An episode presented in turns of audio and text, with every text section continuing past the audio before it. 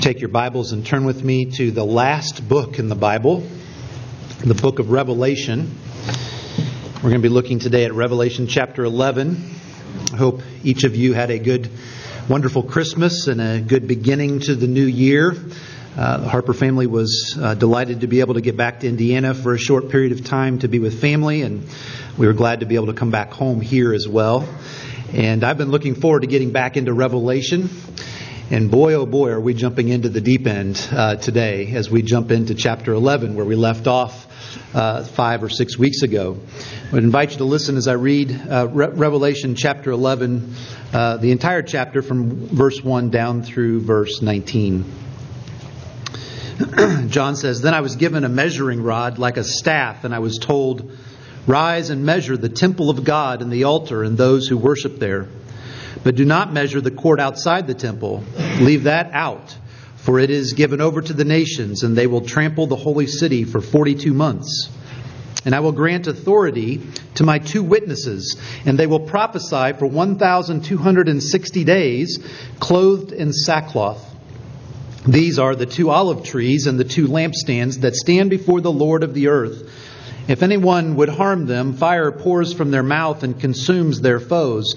If anyone would harm them, this is how he is doomed to be killed. They have the power to shut the sky so that no rain may fall during the days of their prophesying. And they have power over the waters to turn them into blood and to strike the earth with every kind of plague as often as they desire. And when they have finished their testimony, the beast that rises from the bottomless pit will make war on them and conquer them and kill them. And their dead bodies will lie in the street of the great city that symbolically is called Sodom and Egypt, where their Lord was crucified. For three and a half days, some from the peoples and tribes and languages and nations will gaze at their dead bodies and refuse to let them be placed in a tomb. And those who dwell on the earth will rejoice over them and make merry and exchange presents, because these two prophets had been a torment to those who dwell on the earth. But after the three and a half days, a breath of life from God entered them, and they stood up on their feet, and great fear fell on those who saw them. Then they heard a loud voice from heaven saying to them, Come up here. And they went up to heaven in a cloud, and their enemies watched them. And at that hour there was a great earthquake, and a tenth of the city fell. Seven thousand people were killed in the earthquake, and the rest were terrified and gave glory to the God of heaven. The second woe has passed. Behold, the third woe is soon to come. Then the seventh angel blew his trumpet, and there were loud voices in heaven saying, the kingdom of the world has become the kingdom of our Lord and of his Christ, and he shall reign forever and ever. And the 24 elders who sit on their thrones before God fell on their faces and worshiped God, saying, We give thanks to you, Lord God Almighty, who is and who was, for you have taken your great power and begun to reign. The nations raged, but your wrath came and the time for the dead to be judged, and for rewarding your servants, the prophets and saints, and those who fear your name, both small and great, and for destroying the destroyers of the earth. Then God's temple in heaven was opened, and the ark of the covenant was seen within its, his temple. There were flashes of lightning, rumblings, peals of thunder, and earthquake, and heavy hail. Let's pray together. Father, we pray often that you would be with us as we read your word and as we look into understanding it because we need your understanding. We need to have wisdom from you. And perhaps we feel that especially today as we consider such a complicated and confusing passage. I pray that you would open our hearts and minds to see wonderful things, helpful things, encouraging things from this portion of your word. We pray it in Jesus' name. Amen. Well, even as Elder Nyman was praying, we were reminded that the last couple of weeks have been fairly difficult for a number of our brothers and sisters in Christ around the world. December the 26th, the Islamic State terrorist faction out of West Africa executed 11 Christians who were aid workers in Nigeria. One was shot, and then 10 were beheaded. It's been reported that it was done in retaliation for killings of ISIS leaders that had taken place earlier in the year. Over a thousand Christians were killed in Nigeria in 2019, about 2,400 in 2018, all for their faith in Christ. December the 30th, China's judicial court sentenced Pastor Wang Yi of the Early Rain Covenant Church to nine years in prison, giving him heavy fines to pay and seizing his personal assets because he was preaching the gospel in China. And this after being held in secret in a secret location for the past year. In some ways, these very real scenarios that have been playing out in our world are seem very distant from us, don't they? Uh, we don't have this kind of an experience in our everyday life for now. But I want you to just for a moment to imagine what it would be like to live in a place like that as a Christian believer? Can you have even just a little bit of the sense of how uh, how much anxiety it would produce just to go out into the street, not knowing if you're going to come back home or not? Going to work and perhaps being taken into custody simply because you name the name of Christ as your Lord and Savior, because you talk to others about the gospel can you appreciate the amount of fear that that might produce? The, uh, the, the lack of, of the sense of security. The book of Revelation was written for exactly those kinds of people dealing with those kinds of trials and tribulations in this world. The book of Revelation was written to fill all of God's people with a sense of comfort and hope and encouragement and strength that they might persevere in the Christian life either until Jesus comes back or until he brings them to be with him in heaven. We've just come through what's often referred to as the season of Advent. It's a season of waiting, as we talked about during the four Sundays leading up to Christmas. It's, it's a waiting for the arrival of King Jesus and his second coming or his second Advent. But there is a sense in which the entire year is a year of Advent for God's people. Because we are always meant to be thinking intentionally and expectantly, waiting for the coming of the Lord Himself. And Revelation is meant to help us as we wait to fill us with hope and strength as we wait that we might be faithful in the midst of whatever we are called to go through in this life. Now, it's been a little while since we've been looking at Revelation, probably about five or six weeks. And so let me give you just a quick recap of not everything that we've talked about so far, but just kind of the big picture things that we've discussed. The overall message of the book of Revelation is that God is in control of history and he wins. And the book of Revelation, in many ways, can be summed up in that simple little statement. It's meant to encourage and fill our, uh, our, God's people with hope and strength. Now, we've talked about how the book of Revelation is, is meant to be read as a children's storybook, not so much thought of as like a uh, massive uh, jigsaw puzzle that we have to try to figure out how to put all the pieces together. There are many different views of interpretation. Uh, for example, there's the futurist view that basically views all of Revelation, all the prophecies, all of those things as, as extremely literal, and almost all of them taking place in the future, the very time when Jesus returns. There is the preterist view, which basically views almost everything that Revelation talks about as happening in the past, uh, most often in the in the first century, uh, leading up to the conquering of Jerusalem in 70 A.D. There's the uh, historist idea, which or, or, viewpoint, which basically says that Revelation uh, describes various things that have taken place and are taking place in history over the course of uh, the first century until Jesus returns. And there's the idealist view, which basically says that it's not meant to give us a, a sense of history, but to give us ideas, uh, ideas that are big picture ideas that are true for God's people uh, throughout the time between Jesus' first coming and his second coming. I told you in the first couple of sermons that my personal perspective on that is a little bit of each of those positions. I call it the eclectic view uh, taking bits and pieces from each of those and seeing how God's Word is unfolding for us. Let, us remember some basic principles that we're following as we interpret this. Jesus, or excuse me, John uses in his writing of Revelation many symbols and metaphors in his book uh, to, in order to communicate the truth that God wants his people to know. And it's meant in many places to be read symbolically. In fact, John even says that in verse 8 of our chapter today, that symbolically, he says, the cities were representing uh, the cities of evil that he mentioned there. We've talked about the fact that uh, Revelation is really a book that has seven different cycles or snapshots of history from Jesus' first coming until his second coming. And the entire book takes us through that same time period, seven different times, looking at that same time period from different vantage points. John was very knowledgeable of the scriptures of the Old Testament, and he uses many images from the Old Testament throughout the book, including our chapter that we're looking at today.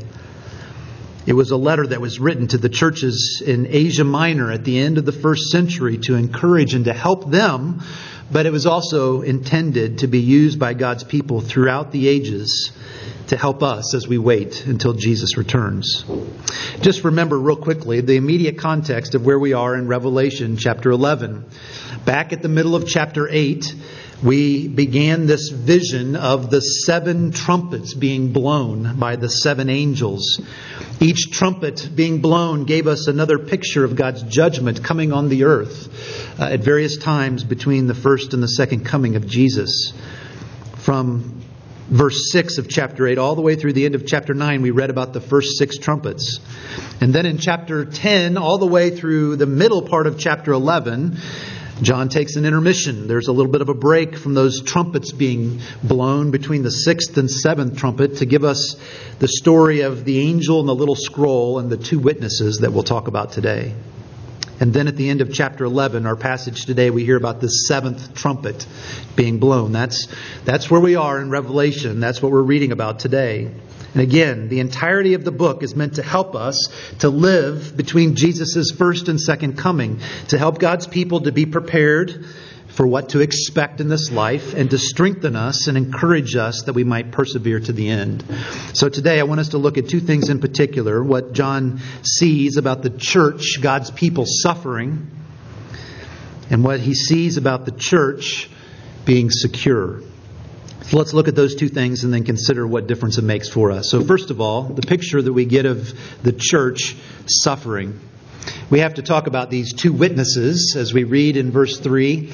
I will grant authority to my two witnesses, God says through John. Now, who are these two witnesses? In the book of Revelation and throughout the New Testament, Christians are referred to as witnesses. And just think of one place in particular, Acts chapter 1.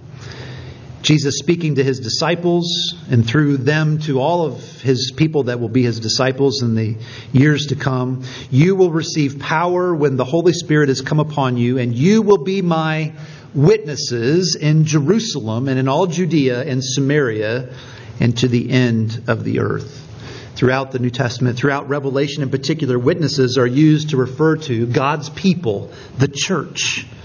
And why are there two of them? Well, in Deuteronomy chapter 7, we're told that in a court of law, where you were making a case of something, when you're trying to prove something to be true, it took two witnesses in order to corroborate and validate uh, that something was actually the case and something was true. So here we have this picture of these two witnesses as a picture of us as God's people.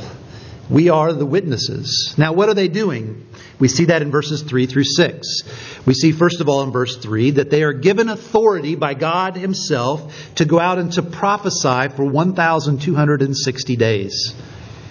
God's people, the church, are called to be witnesses, and He sends them out with His authority to declare, to proclaim something.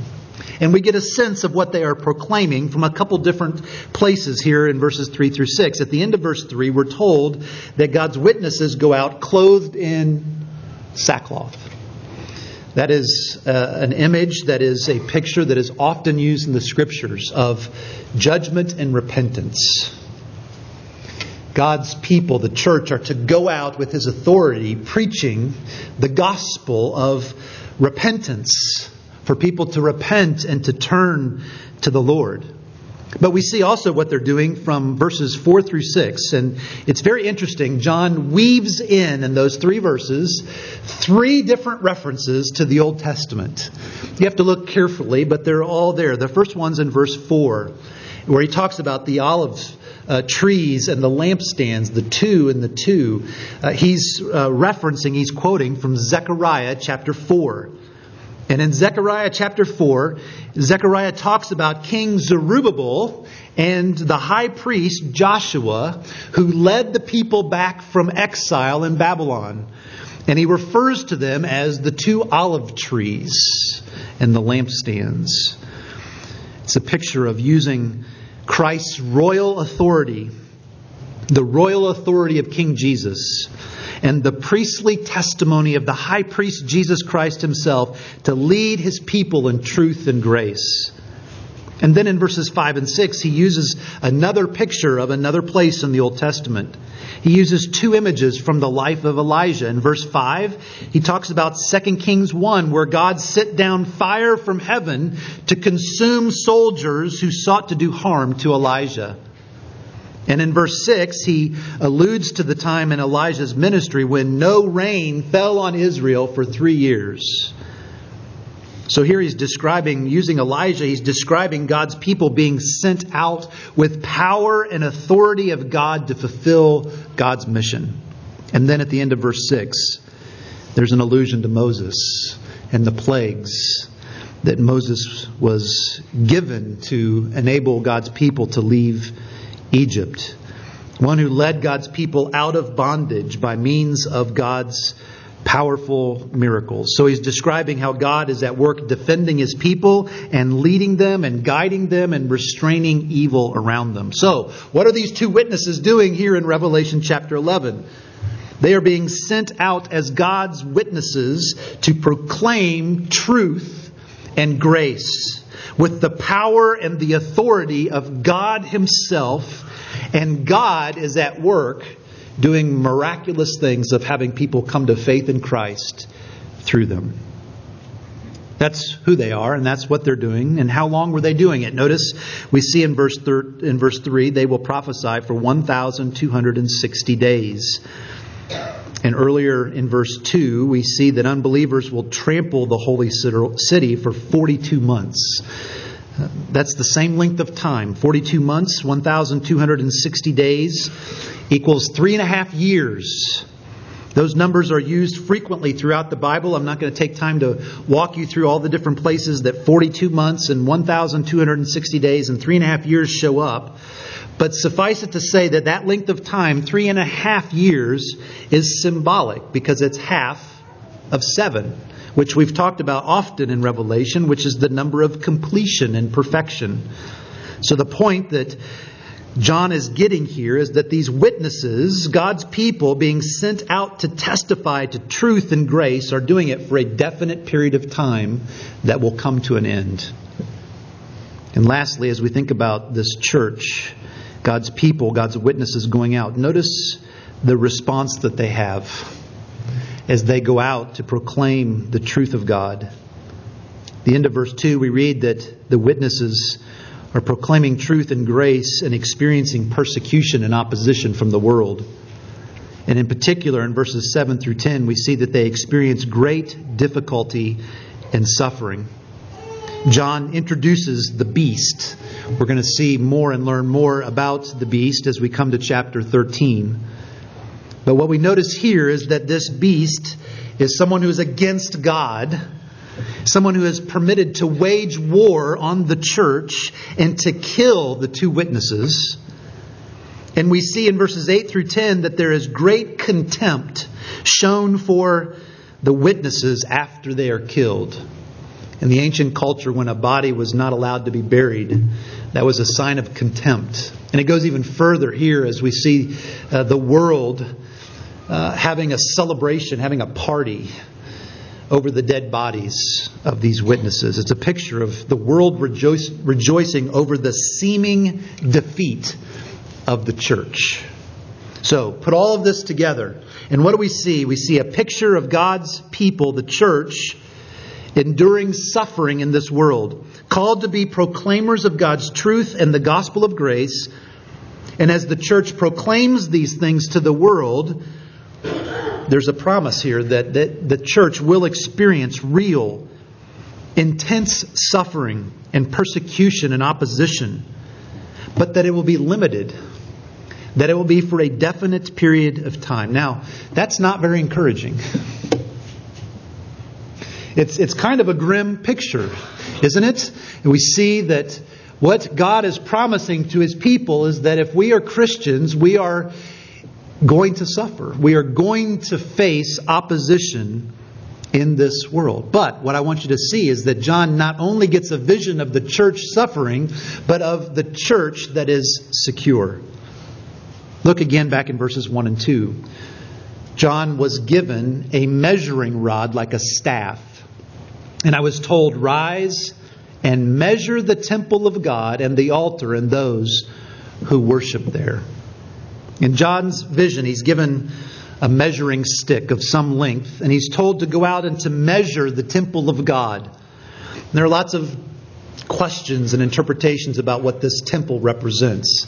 Those who uh, come much uh, from the futurist viewpoint, the very literal dis- uh, uh viewpoint, uh, many dispensational brothers and sisters in Christ interpret this as a literal temple that someday in the future will be constructed by some geopolitical leader most likely in the Middle East and particularly in Jerusalem. And I can remember even back in the late 1980s and the early 1990s as Desert Storm was raging that we heard rumors about Saddam Hussein starting to construct a temple somewhere in the Middle East. And there was lots of concern that maybe he was going to be helping to fulfill Revelation chapter 11.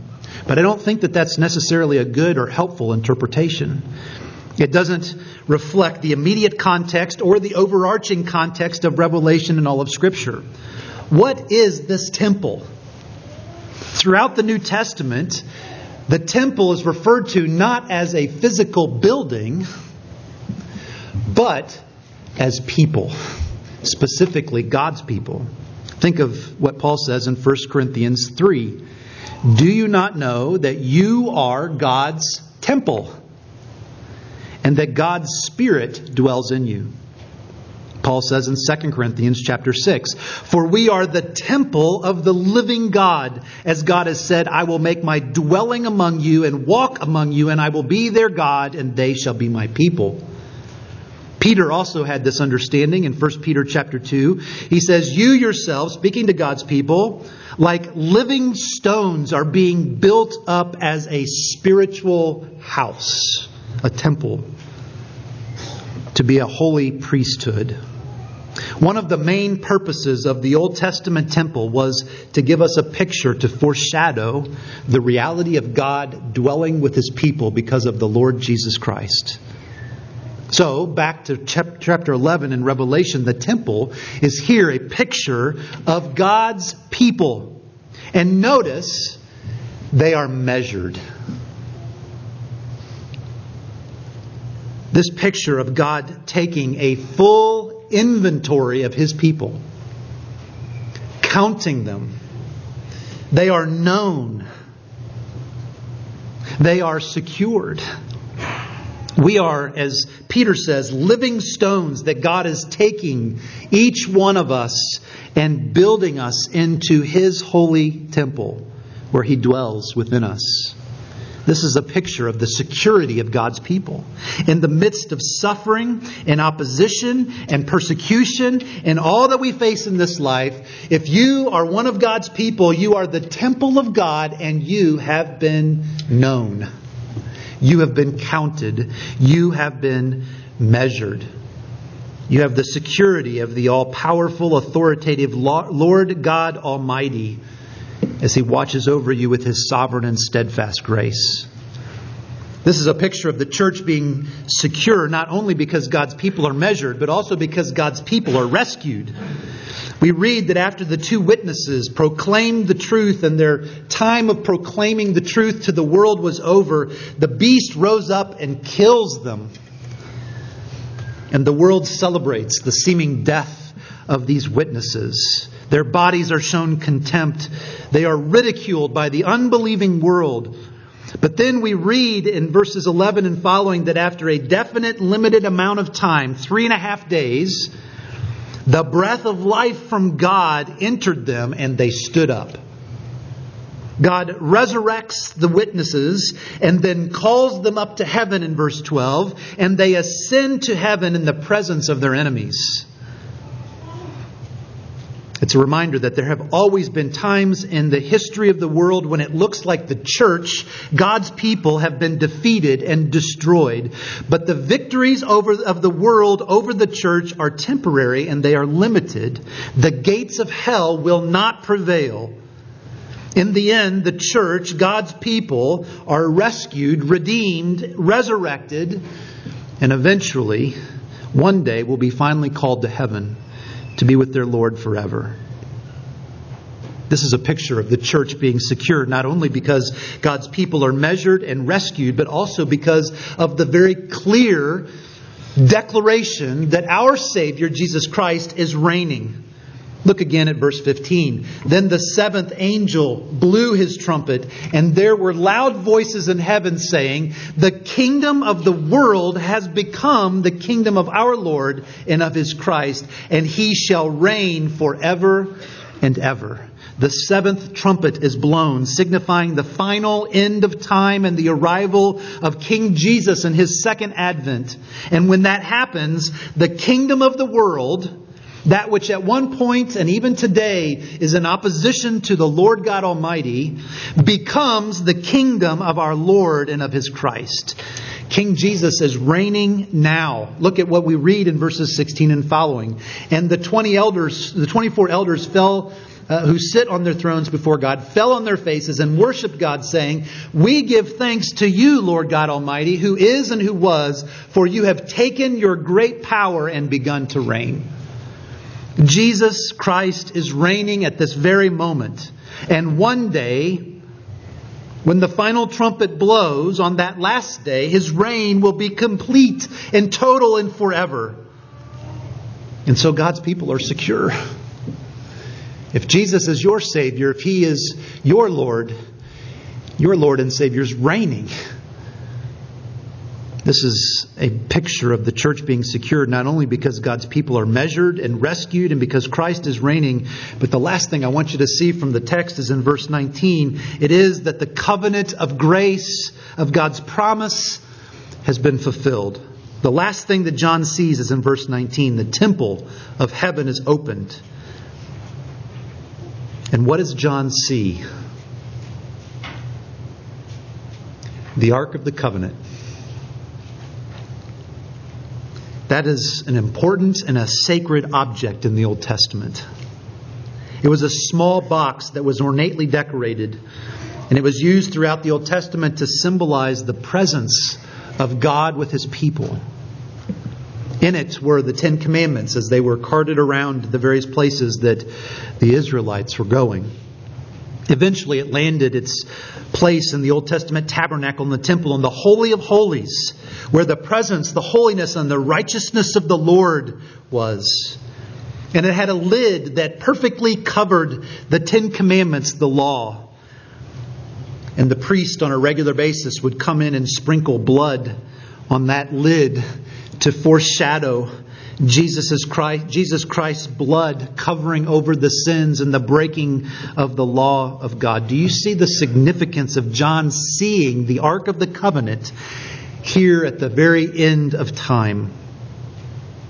It's a reminder that God's covenant of grace, God's promise of redemption that began all the way back in the Garden of Eden with Adam and Eve has come to its fulfillment. Now, at the end of time, God is still faithful to his promise and his covenant of grace. He has fulfilled what he said he would do. And now God's people are secure through the atoning life, death, resurrection, and ascension of the Lord Jesus. This is a picture of God's people, the church, being secure even in the midst of living a life of suffering and persecution. So, what do we do with all this? Let me finish by giving you three things to think about as you're leaving today. The first is a question Are you living inside or outside of the temple?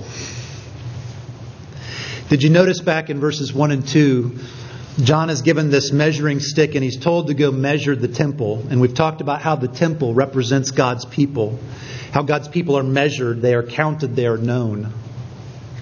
But notice what John is told not to do. He's told not to go and to measure the outer courts. He said, Leave those alone. Don't measure those. And it's this picture of the Old Testament temple and tabernacle that had these outer courts where those that were not God's people weren't allowed to go in any further. They had to stay on the fringes. And there's a picture here. There's a picture of whether we are inside or outside of the temple today. Are you one of God's people? If you are, then you have been measured and you have been secured by the atoning work of Jesus Christ. Or are you someone who's just a Christian in name only? Perhaps you're playing church, hanging around the house of the Lord but not really going into it and having a relationship with the Lord Jesus Christ. The time is coming when the seventh trumpet, the final trumpet, will be blown. And at that point, it is too late to come into the house of the Lord. The time is now. The time is today. You know, if you're here and you're just playing church, hanging around God's people, not truly in a relationship with Jesus. And Revelation 11 is clear, and it is a direct call to put your hope and your trust and your faith in the Lord today. A second thing for us to reflect on as we leave today is the call that we have as God's witnesses to declare the truth and to expect persecution. If you're a Christian, then you are, according to Revelation 11, one of God's witnesses. And God calls his people to go out into the world and to proclaim both his truth and his grace, his law and his gospel, to do it through our words and in our actions, that we would tell the truth of God's word, and that we would tell the truth of God's grace, and that we would live those things out in our lives. we are promised that it's not going to be easy or always comfortable. The life of a disciple of Jesus is a calling to suffer and to endure persecution and opposition from the world. In fact, Jesus said that to us before he went back up into heaven. In John chapter 16, Jesus said, In the world you will have tribulation, trials, difficulties, opposition, persecution. The world will not like the proclamation of the truth of God's Word. It will not like the call to repentance and faith in Jesus Christ. It will not desire the call to embrace the gospel of God's grace. Even though life for Christians in this country has been relatively easy, that's not the case for our brothers and sisters in Christ around the world, even today. And it may not be our experience in the future. But this is a call to not let the suffering or the persecution that we may have to go through deter us from being proclaimers and witnesses of God's Word and His grace of the gospel. Jesus went on to say in John 16, not only in this world you will face tribulation, but He said, Take heart. For I have overcome the world.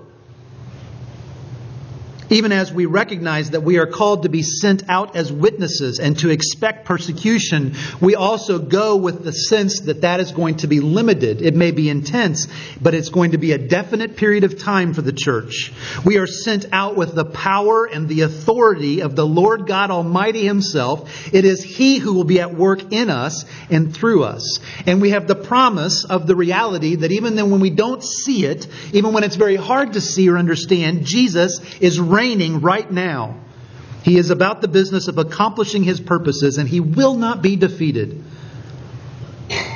So as we go out to be his witnesses, we go out expecting persecution, perhaps even suffering in this life, but we know that it's temporary. And we know that we're secure.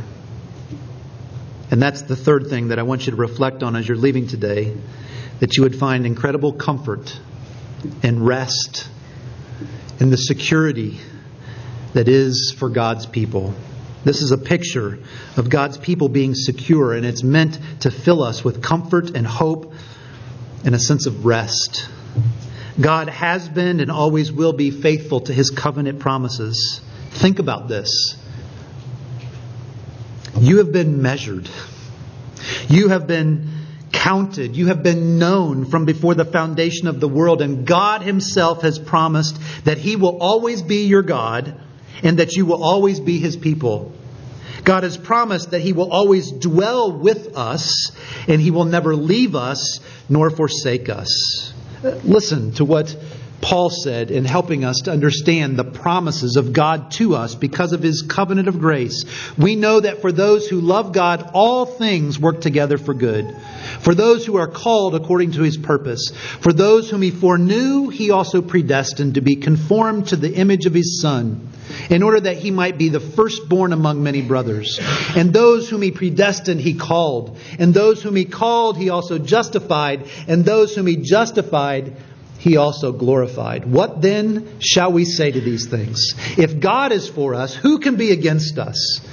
He who did not spare his own son, but gave him up for us all, how will he not also with him graciously give us all things? Who will bring any charge against God's elect? It is God who justifies. Who is to condemn? Christ Jesus is the one who died. More than that, who was raised, who is at the right hand of God, who indeed is interceding for us. What shall, what shall separate what shall separate us from the love of Christ? Shall tribulation or distress or persecution or famine or nakedness or danger or sword as it is written for your sake we are being killed all the day long we are regarded as sheep to be slaughtered. No. In all these things we are more than conquerors through him who loved us. For I am sure that neither death nor life nor angels, nor rulers, nor things present, nor things to come, nor powers, nor height, nor depth, nor anything else in all creation will be able to separate us from the love of God in Christ Jesus our Lord. And I would just ask you to reflect what is it in your mind that you think could separate you from the love of your Father in heaven? Because if you believe the Word of God, it says there is nothing. There is nothing, nothing that you will experience in this world that can separate you from the love of your Savior. He is faithful to His covenant promises. Let us find comfort and hope and strength in this truth. And so let us rest securely in this eternal truth of God's grace and mercy. Let's pray together.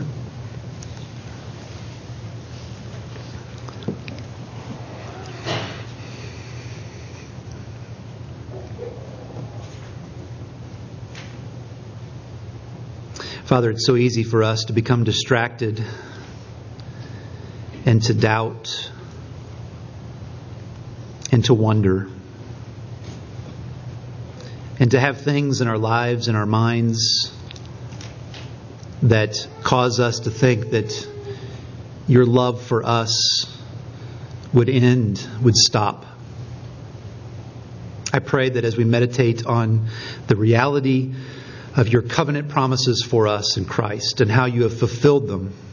And that even at the end of time, that wonderful symbol of the Ark of the Covenant will be prominently displayed, testifying to your faithful, steadfast love to us. In the meantime, Father, as we read your word and as we look at these things, would you encourage us and fill us with hope?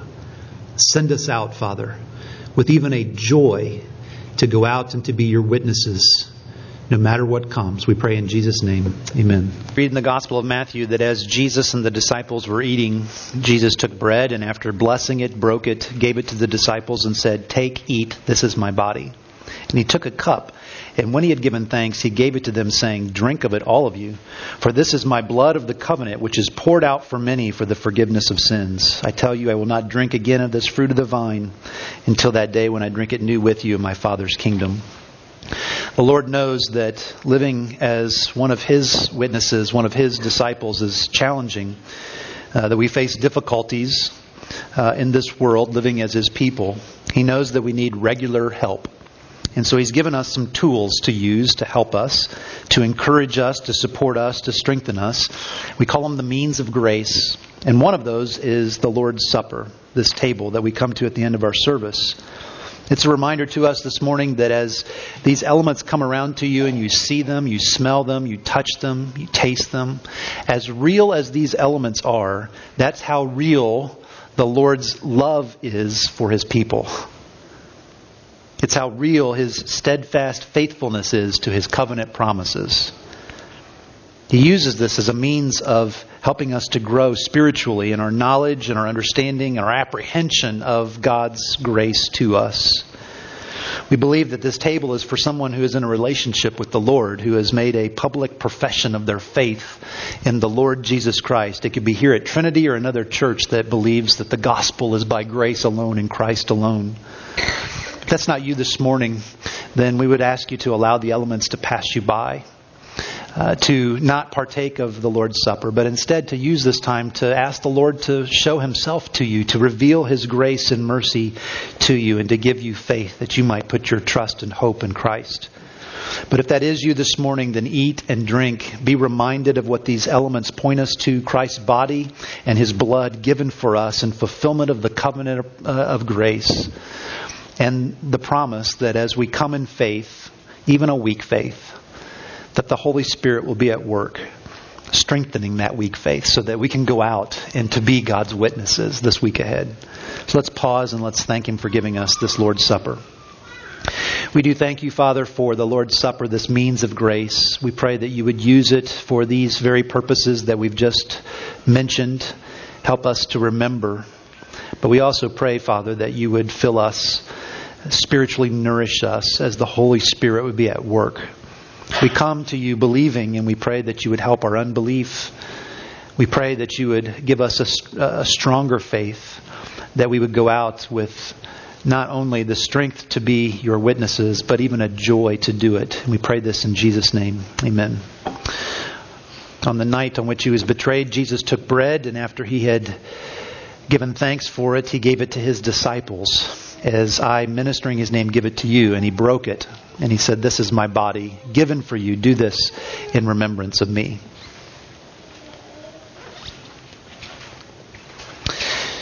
As the trays with the bread come around, you can take your hymnals and turn to hymn number 691.